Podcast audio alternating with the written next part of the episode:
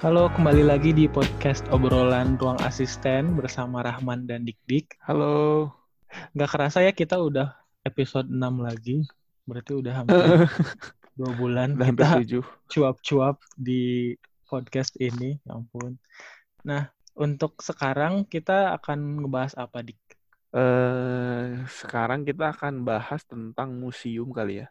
Kita sudah kedatangan tamu uh, dari Museum Zoologi.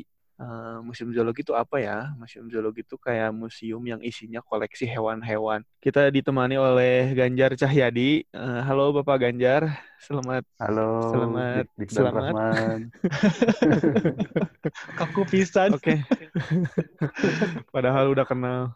Ayo Pak Ganjar, silakan dikenalkan dulu Pak Ganjar. Dari mana? Mau kemana? Oke, terima kasih Dik-Dik dan Rahman sudah mengundang saya di podcast Ruang Asisten. Ya, perkenalkan semua, nama saya Ganjar Cahyadi. Sekarang saya bekerja sebagai kurator Museum Zoologi S I T H I T B di kampus I T B Jatinangor. Terus eh, sedikit tentang eh, background pendidikan juga, ya sedikit eh, kurangnya agak menyambung lah dengan Museum Zoologi ini, karena dulu kuliahnya kan di biologi, terus apa minatnya di amfibi reptil, jadi eh, kurang lebih mengetahui lah tentang Museum Zoologi ini. Jadi emang udah dari dulu sebetulnya kamu suka uh, reptil. Uh, uh. Mungkin bisa langsung aja ya, Kejar, kayak di, kayak diceritain um, dulu kamu sebelum masuk museum itu ngapain, terus kok bisa sih sampai jadi kurator gitu di S I T H? Ya, jadi dulu itu kebetulan masuk biologi itu emang minat dari sejak sekolah menengah gitu. Ya mungkin dari kecil juga sih sudah berinteraksi dengan apa yang namanya itu biologi. Jadi sering berinteraksi dengan hewan, terus lama-kelamaan jadi suka dalam artian ya suka me- me- memperhatikan, mengamati. Udah kuliah itu merasa terwadahi lah, hmm, terwadahi. Ya menemukan dengan adanya apa mata kuliah-mata kuliah yang berhubungan dengan hewan gitu. Nah terus eh, yang paling apa ya salah satu yang paling jadi trigger saya bisa terjun ke dunia hewan ini ya salah satunya pas kita K P di salah satu perusahaan di Papua itu. Kita nah, tuh jadi, maksudnya uh, siapa aja nih? Kita bertiga sih nah, sebetulnya kita, ya. Kita bertiga.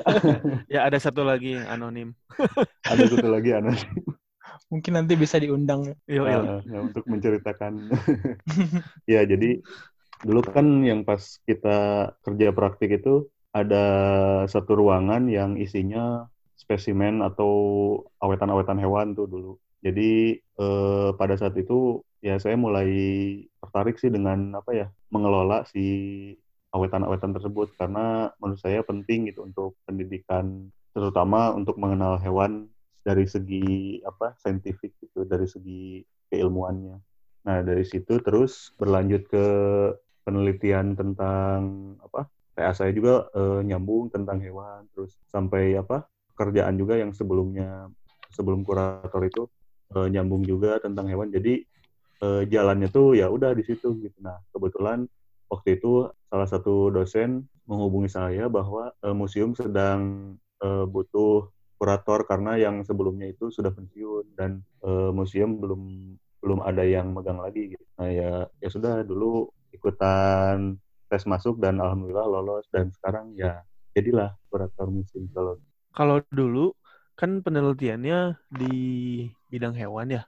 Tuh kayaknya bisa yeah. diceritain tuh yang cerita ekspedisi terus nemu spesies baru gitu-gitu, kayaknya menarik deh. Nah, jadi kebetulan saya fokusnya di amfibi reptil, terutama amfibi. Jadi saya penelitian tentang keanekaragaman atau biodiversitas amfibi. Nah, kebetulan waktu itu diajak oleh kelas juga yang sedang S tiga di Jerman. Jadi waktu itu ekspedisinya di Sumatera, jadi satu pulau Sumatera saya saya teliti, saya melakukan ekspedisi di sana. Nah dari situ banyak eh, data dan apa ya sampel-sampel itu didapatkan. Jadi dari situ terus diadakan penelitian lebih lanjut dan salah satu hasilnya yaitu nemu spesies baru. Nah itu juga yang jadi salah satu trigger saya buat jadi berkecimpung di museum zoologi karena mm, karena menarik itu belum ada belum banyak orang yang berkecimpung di bidang ini, terutama ya di keahlian saya di amfibi dan reptil sebagai herpetolog. Mungkin tadi Dik-Dik udah cerita sedikit kan, kayak Museum Zoologi itu isinya hewan-hewan yang diawetkan. Mungkin bisa diceritain kalau Museum Zoologi S I T H itu apa sih isinya, Jar, gitu?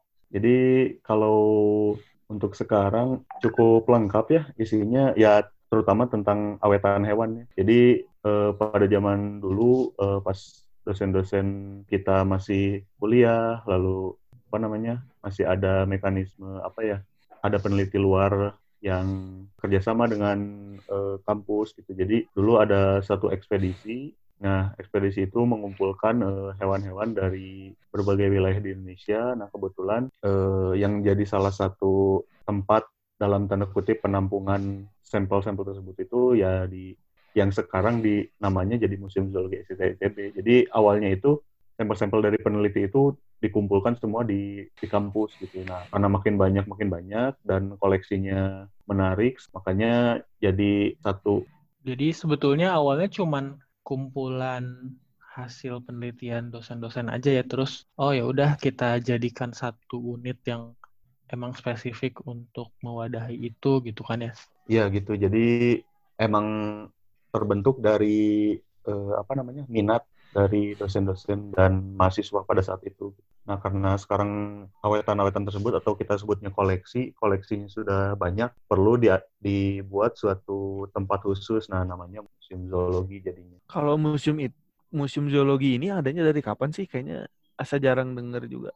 Kalau yang terkenal kan ada Museum Zoologi Bogor ya, kalau nggak salah di Kebun Raya. Iya, jadi saya melihat dari dari keterangan yang ada di koleksi gitu. Jadi biasanya koleksi itu di di keterangannya itu di, memuat eh, tanggal-tanggal koleksinya. Jadi diambil tuh tahun berapa. Nah, kebanyakan dari koleksi itu diambilnya itu tahun sekitar tahun empat puluhan sampai lima puluhan. Jadi ada ekspedisi yang mungkin besar di Indonesia Timur sehingga sampelnya banyak sekali. Mungkin itu eh, awal mula eh, dari terbentuknya si museum ini. Oh, jadi udah lebih dari enam puluh tahun ya sebetulnya ya. Terus koleksinya tuh apa aja, Jar? Uh, museum ini memiliki koleksi uh, hampir semua kelas hewannya. Jadi ada kelas yang punya tulang belakang tuh, seperti mamalia, uh, terus reptil, amfibi, ikan. Lalu banyak juga ada yang hewan tidak bertulang belakang, seperti moluska, yang siput-siputan atau cumi-cumi. Lalu ada krustasea, udang-udangan, dan kepiting. Nah, bedanya Museum Zoologi S I T H I T B dengan museum yang lain, sebenarnya ada perbedaan apa ya, pengelolaan gitu. Jadi ada yang namanya museum umum gitu, jadi yang dikelola oleh pemerintah ataupun swasta gitu. Misalnya Museum Zoologi Bogoriense yang dia kan di bawah pemerintah gitu. Ataupun museum zoologi lain yang dikelola oleh swasta, misalnya Museum Satwa di Batu Malang. Lalu ada juga yang dikelola oleh universitas. Nah, Museum Zoologi S I T H I T B ini termasuk yang dikelola oleh universitas. Jadi kegiatannya itu terintegrasi dengan program yang ada di uh, fakultas, yaitu S I T H I T B. Nah, itu beda dari segi koleksi, lalu dari segi, apa namanya, tujuan daripada museum itu sendiri. Jadi kalau Museum Zoologi S I T H I T B biasanya uh, melayani uh, kegiatan-kegiatan yang berhubungan dengan kegiatan kuliah di S I T H I T B. Dan kegiatan-kegiatan lain yang uh, berhubungan dengan pelayanan-pelayanan terutama terkait dengan hewan. Misalnya layanan kunjungan itu masih bisa meskipun terbatas.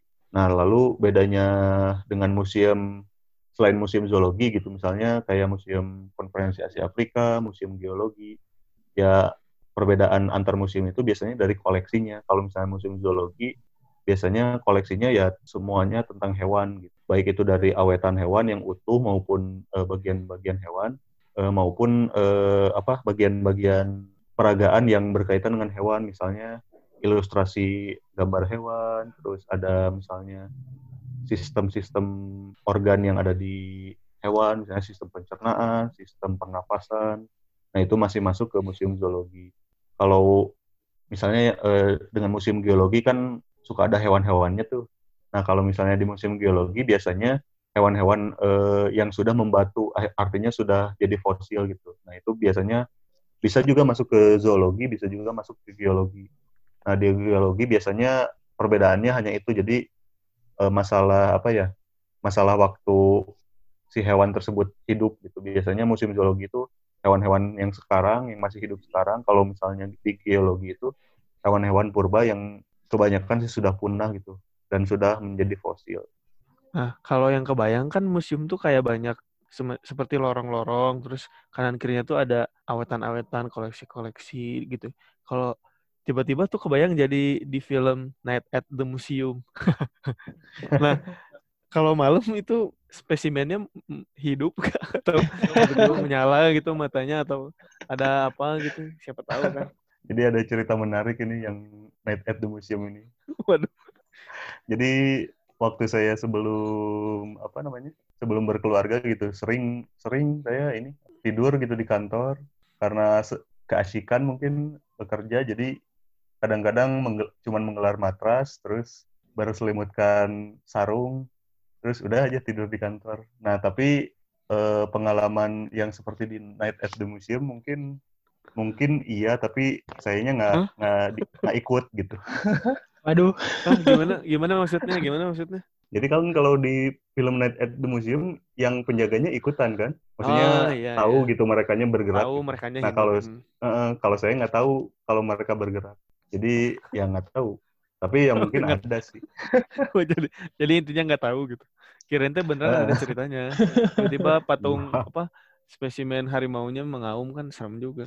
Tapi kadang saya suka ya suka pulang malam juga sih. Terus suka dokumentasikan dan ngasih tagline-nya itu, Night at the Museum. Jadi malam-malam masih kerja di museum gitu. Tapi ya karena udah ya udah jadi apa ya passion, jadi ya enak aja gitu. Tapi ya selama ini belum belum ada kejadian seperti itu sih. Kayak ininya gerak-gerak. Mungkin kalau gerak kena angin bisa.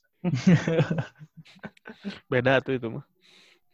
Jadi sebenarnya kurator itu kerjanya apa sih? Tadi sampai malam-malam gitu kerjanya. Emang ngapain gitu? Nah. Orang itu mah ngejugru gue koleksi. Kali apa-apain terus emang ngapain gitu kerja kurator? Nah, jadi kurator namanya juga kurator untuk kurasi. Nah, eh, ya dalam arta, arti kata lain ya mengelola koleksi itu sendiri. Jadi kan koleksi koleksi hewan tersebut eh, berbeda-beda ya cara mengawetkannya. Ada yang eh, diawetkan secara basah. Jadi di masukkan ke dalam cairan pengawet yang e, harus ada terus gitu. Lalu ada juga awetan yang kering, jadi nggak perlu cairan pengawet, jadi cukup e, bentuknya saja, terus kering, nah itu. Tapi sebelumnya diawetkan e, dengan teknik tertentu. Nah, e, mengelola spesimen-spesimen spesimen tersebut ya butuh apa keahlian dan apa ya pengalaman juga untuk merawatnya. Jadi biasanya kalau yang spesimen basah diganti cairannya kalau misalnya surut. Biasanya kan kalau spesimen basah kita pakainya alkohol tujuh puluh persen ya. Dan hmm. itu cairan yang mudah menguap gitu. Jadi ya kadang suka surut di wadahnya itu. Kalau misalnya awetan kering biasanya sih saat ini e, pembersihannya dilakukan secara manual. Misalnya contoh awetan kering itu e, offset gitu. Offset itu jadi kulit dari hewan, misalnya kayak mamalia atau burung, itu dia dikulitin dari uh, tubuhnya. Nah, dari si kulit itu diawetkan sedemikian rupa sehingga awet dan tidak rusak gitu, bulu-bulu atau rambut-rambutnya. Nah, baru dipasangkan lagi ke, kalau sekarang mah mungkin namanya manekin, jadi bentuknya burung burung asli gitu, jadi kayak hmm. apa namanya, uh, kayak bentuk yang asli dari burung. Menyerupai nah, bentuk aslinya. Menyerupai bentuk asli, namanya offset. Nah, nah itu cara apa pengelolaannya juga beda juga dengan cara yang basah tadi. Jadi pembersihannya beda, terus cara mengawetkannya juga beda.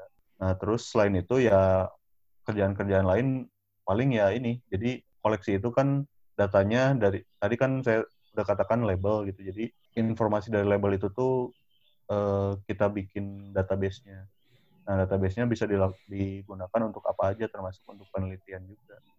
Jadi kalau ada mahasiswa atau dosen atau siapapun peneliti lain yang butuh informasi dari spesimen tersebut, bisa eh, dilihat dari database itu. Nah, terus ya paling kerja-kerja dalam tanda kutip administrasi. Kayak eh, administrasi, terus eh, dalam tanda kutip kasar, kalau kata teman-teman saya dulu mah cucubo. Eh, cuci, cuci botol. Apa itu? Cucubo. Jadi benar. Jadi e, botol di museum itu kalau misalnya mungkin nanti bisa dikasih juga uh, link web websitenya. Jadi khusus gitu sih botolnya itu. Bentuknya cantik, terus dari kaca semua. Jadi uh, fungsinya ya buat ini, memperlihatkan spesimen itu di dalam botol. Ya saya enak juga kalau misalnya bersihin, udah worth it gitu. Nah, selama tiga tahun kamu jadi kurator, ada pengalaman-pengalaman yang menarik nggak sih, Jar? Misalnya beneran menemukan spesies baru gitu yang ada di museum. Jadi ya waktu itu pengalaman sih setelah menjadi kurator gitu. Kebetulan partner saya yang di Jerman itu e, masih sekolah dan dia apa namanya e, mengajak saya untuk membuka kembali e, file-file lama atau awetan-awetan lama yang waktu itu dikumpulkan. Tahun dua ribu empat belas, nah di tahun dua ribu tujuh belas diajak untuk uh, menulis dan meneliti salah satu spesies atau salah satu uh, kelompok katak yang kami temukan di Sumatera waktu itu. Nah ya udah, jadi uh, dan itu masuk juga ke dalam ranah apa ya tugas kurator untuk meneliti spesimen-spesimen yang dia kelola. Nah waktu itu ya saya mengerjakan ininya, ngukur-ngukur. Nah, ternyata setelah dianalisis, waktu itu sih pakai analisis ini pengukuran sama analisis D N A. Nah, dan ternyata eh, hasilnya itu berbeda dengan katak yang sudah ditemukan atau di eh, publikasi sebelumnya. Nah, sehingga eh, bisa di apa ya ditulis sebagai spesies baru. Jadi kita ngasih nama, terus kita ngasih keterangan-keterangan yang berhubungan sama si, si katak tersebut. Namanya apa ya? Penga- namanya namanya Pulchrana fantastica. Ya, karena ya. Kami melihat uh, bahwa warnanya itu cantik, jadi di pinggir tubuhnya itu ada garis oranye terang yang uh, apa memanjang dari moncong sampai ke bagian belakang tubuh. Jadi fantastik lah warnanya. Nah, jadi teman-teman bisa googling ya, Pulchrana ya. Fantastica. Tapi berarti emang masih bisa ya menemukan spesies baru di abad ke dua puluh satu ini, kayak kan udah sebanyak itu gitu loh spesies yang ada di dunia ini, terus kayak kamu masih bisa menemukan satu spesies yang baru. Nah kebetulan bidang amfibi dan reptil ini belum terlalu di apa ya, bukan dikenal ya, tapi di apa ya didalami di Indonesia, ditekuni.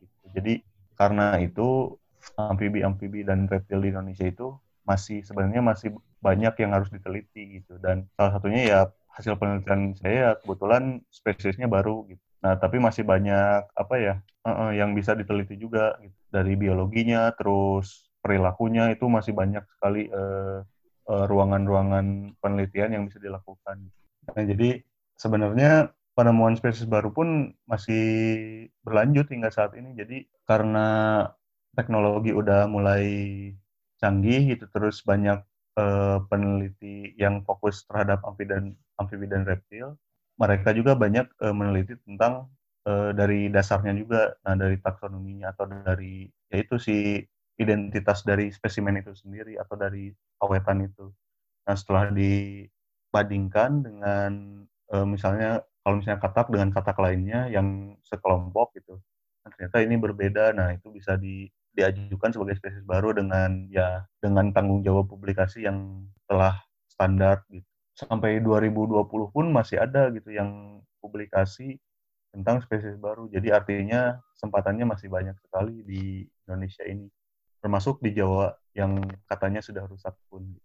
Mantap, mantap. Keren banget. Lagian ya, kan konsep, konsep spesies bisa diotak-atik, man. Oh, itu bahasan yang sangat panjang. Jar, aku mau nanya iseng. Kalau sebagai kurator, berarti kamu harus hafal semua nama Latin yang ada di dunia ini, nggak nih? Yang ada di lab ya, lah, yang ada di museum, seenggaknya. Ya, enggak lah. Nggak, nggak mungkin ada orang yang hafal semua nama Latin, termasuk misalnya kurator museum hafal nama Latin semua koleksi yang ada di museum. Nggak juga sih, tapi emang seiring dengan waktu pasti akan apa ya, karena setiap hari berkutat dengan yang yang tadi saya katakan itu, yang label itu. Jadi di label itu kan ada nama Latinnya juga gitu, terus kan kita eh, apa mengelola si database-nya juga, dan di situ ada nama Latinnya juga. Jadi Uh, seiring dengan waktu, terus uh, kebiasaan juga, jadi kita uh, mulai belajar dan mengingat juga uh, nama Latinnya. Karena nama Latin itu merupakan salah satu kunci buat kita mengenal lebih jauh dari hewan tersebut gitu. Karena kan nama Latin itu nama standar ya buat hewan dan tumbuhan juga sih sebenarnya. Uh, biar uh, apa antara satu spesies sama spesies lainnya itu beda gitu. Jadi nama Latin itu salah satu yang jadi kunci utama gitu. Tapi terkait dengan apa hafal nama Latin untuk semua ya saya juga masih belajar gitu. Jadi nggak nggak mutlak mesti semua harus hafal gitu. Wah bakal iyalah liar pisan. Pusing tapi, sekali. Tapi suka ada yang nanya nggak? Suka ada yang nanya random gitu. Pak ini ular apa namanya? Gitu. Tapi teh random. Nggak resmi kan, nah, nggak pakai layanan uh, gitu. Misalkan teman iya. gitu, eh tolong dong ini tahun orang tak apa. Nah, jadi kebetulan saya kan fokusnya atau minatnya di amfibi sama reptil. Sedikit mah tahulah nama-nama Latin dari ular di Indonesia dan amfibi di Indonesia gitu. Jadi ya akhirnya ya kalau misalnya ada orang yang nanya tuh suka lengkap gitu dikasih keterangannya nama Latinnya ini, nama lokalnya ini. Um, pertanyaan yang sedikit lebih abstrak ya. Um, kalau menurut kamu, kita tuh perlu nggak sih selalu mengawetkan hewan-hewan gitu? Maksudnya kan di museum tuh kan hewannya diawetkan, berarti hewan yang udah mati gitu.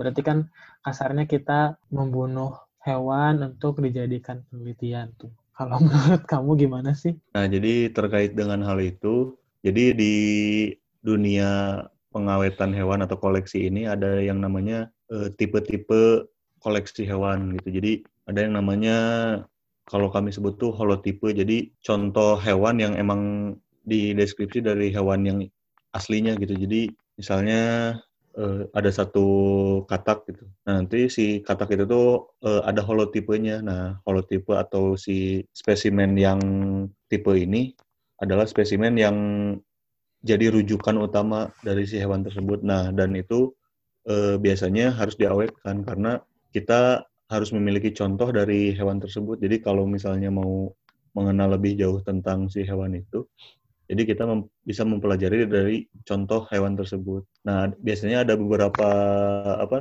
teman-temannya si tipe ini namanya paratipe.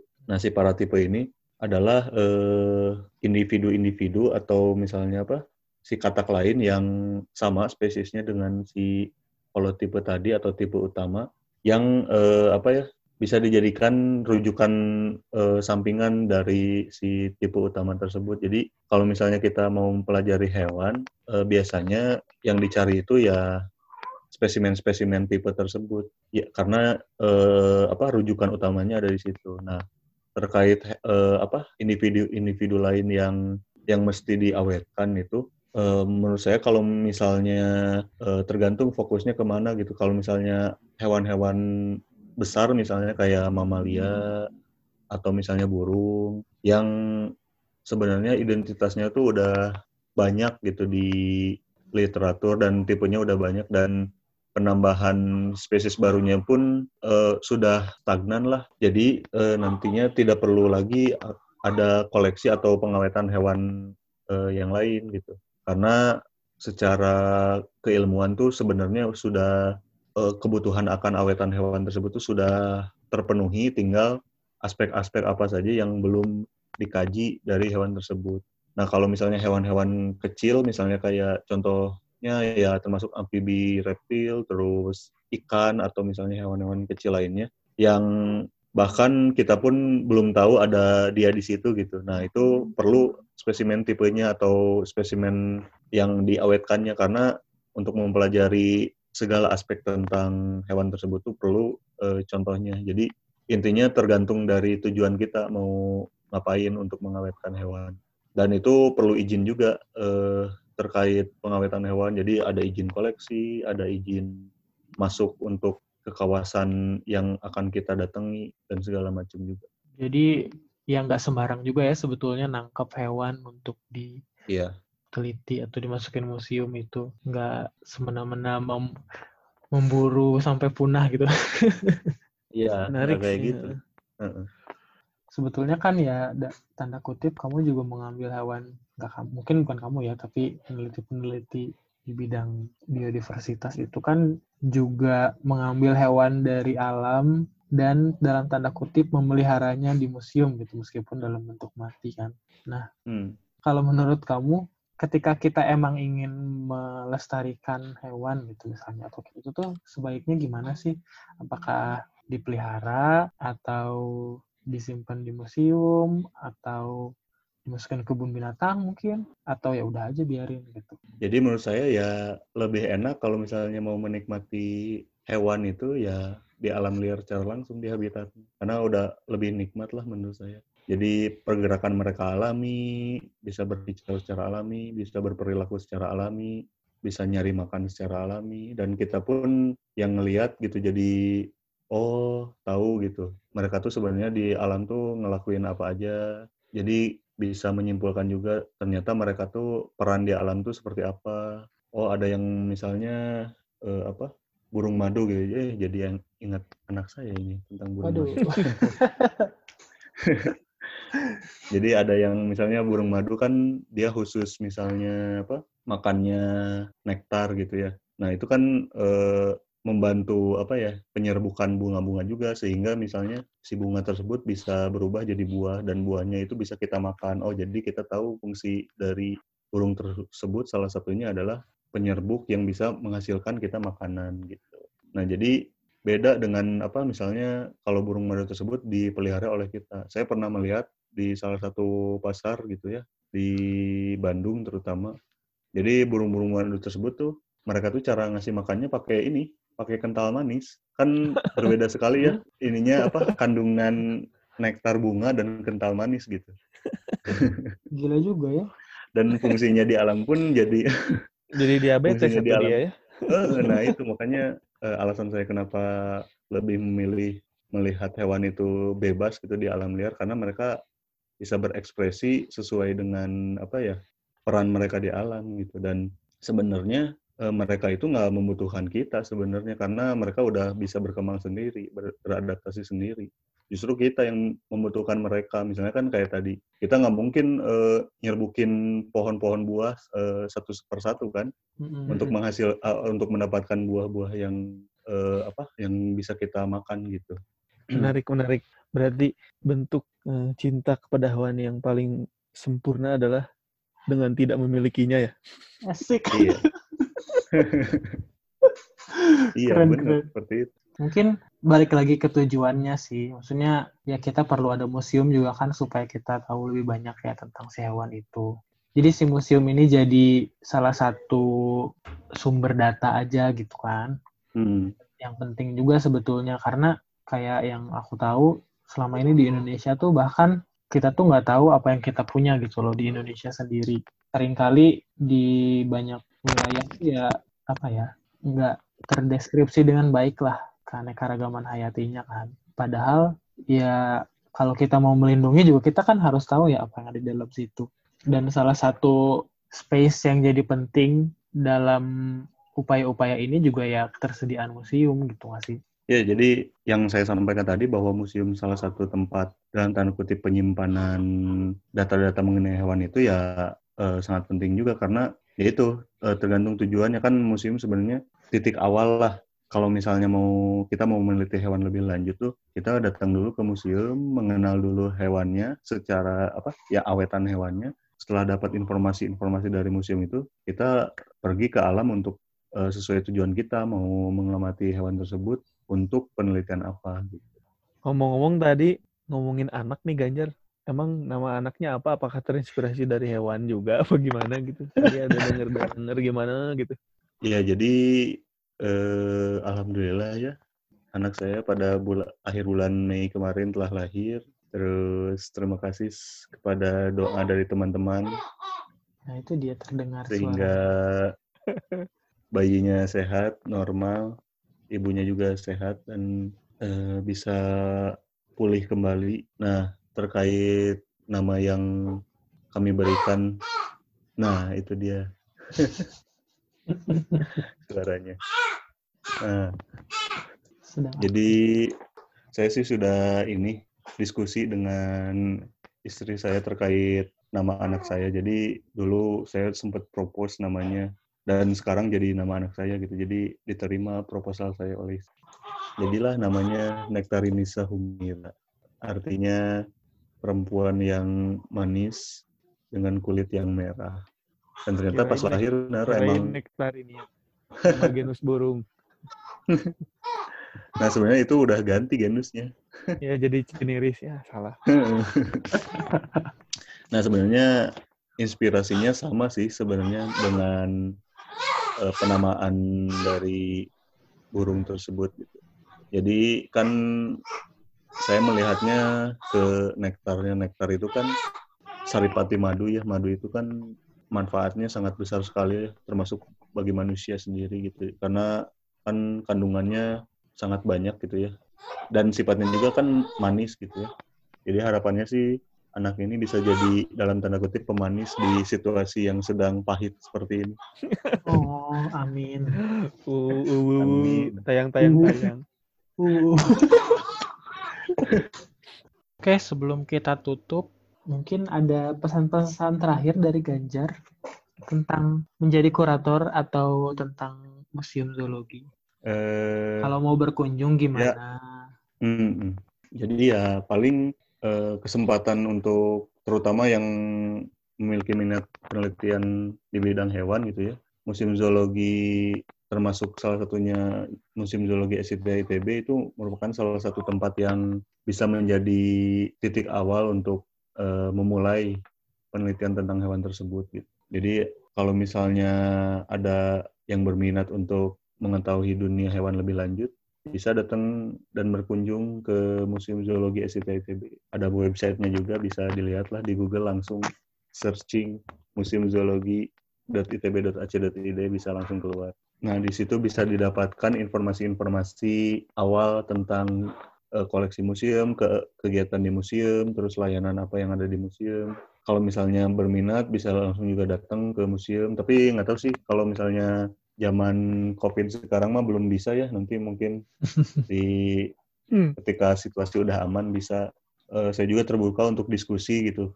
Kadang-kadang uh, spesifik misalnya terkait amfibi reptil bisa, atau museum secara umum itu juga bisa. Jadi uh, ya diskusi apapun juga bisa, bisa datang langsung ke, ke kantor Museum Zoologi S I T H I T B di kampus I T B Jatinangor. Oke. Okay. Kalau gitu, um, kita tutup podcast episode enam ini. Terima kasih Ganjar dan Dede Nektar yang ada di belakang itu untuk hadir di rekaman hari ini. Meramaikan. Ya, terima kasih juga untuk Rahman dan Dik-Dik telah mengundang saya mengisi acara di podcast Ruang Asisten ini. Semoga bermanfaat. Asik. Oke. Okay. Nah, jadi buat minggu depan kita bakal bahas apa, Dik? Spoilernya. Minggu depan kita akan bahas isu yang lagi hangat di kalangan dewasa muda. Eh, dah naon sih. Apa tuh? Yaitu tentang kesehatan mental. Ya, jadi kita akan ngundang salah satu teman baik kita juga yang merupakan, kalau dia sih pinginnya dibilangnya sebagai penyintas ya. Penyintas, mantap. Karena dia juga masih berjuang dengan isu ini.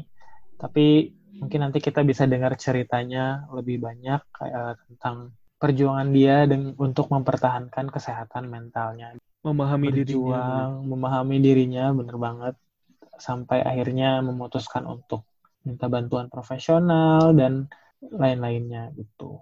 Menurutku ini sangat penting karena dewasa ini ya sedang uh, uh, kita sebagai usia dua puluh limaan, rasa, uh, aku dan Dik-Dik maksudnya, itu emang apa ya, lagi banyak lagi banyak aja sih yang menyebut tentang isu itu dan emang berusaha untuk jadi lebih aware terhadap isu kesehatan mental. Jadi nanti kita dengerin ceritanya di podcast minggu depan. Oke, sampai jumpa di episode berikutnya. Bye. Ciao.